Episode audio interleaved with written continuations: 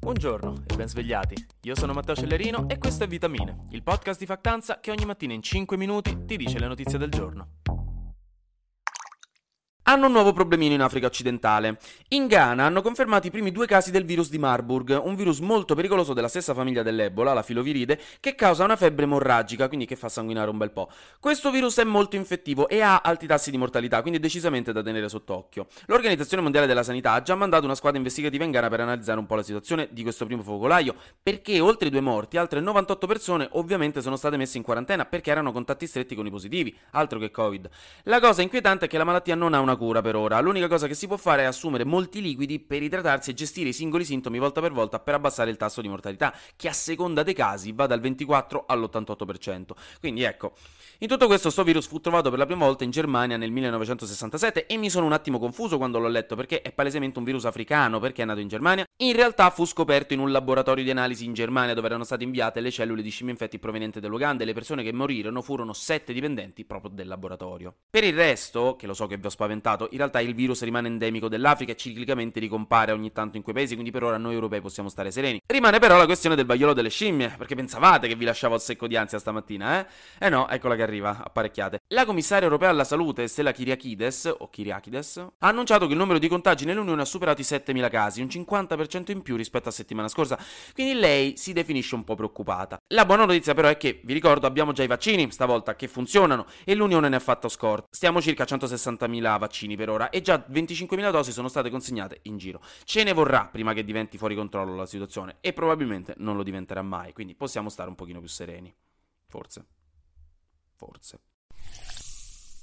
Anche tu vuoi diventare come me, un imprenditore digitale che guadagna 420.000 euro al mese lavorando su una spiaggia da sogno, senza orari e in tutta tranquillità? Allora compra il mio libro, dove ti spiego che il trucco per farlo è cominciare a vendere libri che spiegano ad altre persone come guadagnare lavorando comodamente su una spiaggia da sogno, in un elegantissimo schema piramidale come non se ne vedevano dai tempi dei primi NFT. Vabbè, scherzi a parte, c'è gente che come nomade digitale in effetti ci campa e ci campa anche bene, specialmente per tutti quei lavori per cui serve solo un PC come i programmatori, gli scrittori, designer freelancer, eccetera, eccetera.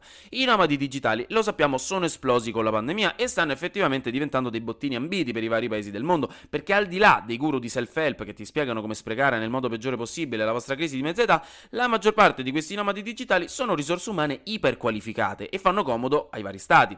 Per questo stanno diventando sempre più diffusi dei visti speciali che le varie nazioni concedono a questi professionisti per farli venire a soggiornare un po' da loro, per portare ricchezza sia economica che professionale. Anche l'Italia sta lavorando a un permesso di soggiorno specifico per chi appunto vuole venire in Italia Italia a lavorare per un tot di mesi massimo un anno. Con questo visto possono lavorare da noi, prendere case in affitto, eccetera, e dovranno avere anche un'assicurazione sanitaria e rispettare tutti i vari regolamenti fiscali italiani.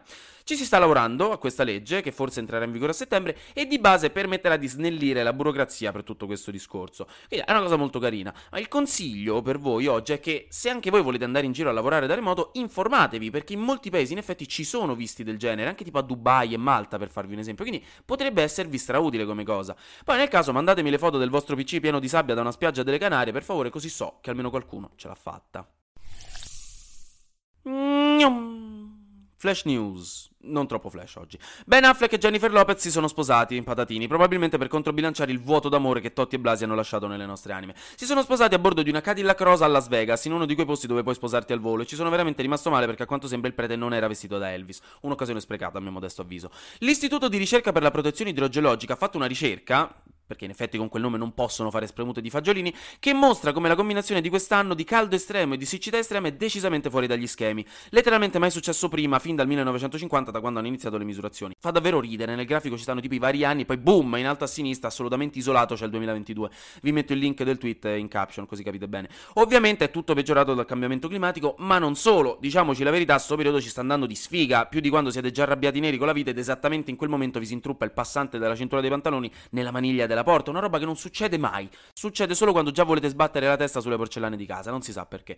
Comunque sì, tra pandemia, guerra e mo pure questo non ce ne va bene una. Infine, il Parlamento macedone ha approvato un accordo che sistemerebbe le relazioni tra appunto la Macedonia del Nord e la Bulgaria e permetterebbe alla Macedonia di arrivare a tavolo, ehm, di entrare nell'Unione Europea. La Macedonia del Nord è candidata infatti dal 2005 a entrare nell'Unione, ma la Bulgaria si oppone da sempre per questioni etniche legate alla condizione delle minoranze bulgare nel paese. Ora forse potrebbero sbloccarsi. Finiamo con una notizietta, di quelle carine, per concludere il martedì bene. L'Unicode Consortium, che si occupa di tenere un sistema comune per i simboli e i caratteri sui telefoni, computer, eccetera, a livello internazionale, ha annunciato l'introduzione di altre 31 emoji per i cellulari, quelli insomma, per scriversi su WhatsApp, in arrivo a settembre. Whoop whoop, novità in arrivo, che bello. Tra le emoji c'è tipo la medusa, lo zenzero, il cuore rosa, grigio celestino, le maracas, un sacco di roba stracarina, ve lo giuro, sono sempre eccitato quando introducono le nuove emoji perché sono bellissime. Quindi ora lo sapete anche voi. Anche oggi grazie per aver ascoltato Vitamine. Noi ci sentiamo domani perché sarà successo di sicuro qualcosa di nuovo e io avrò ancora qualcos'altro da dirvi. Buona giornata.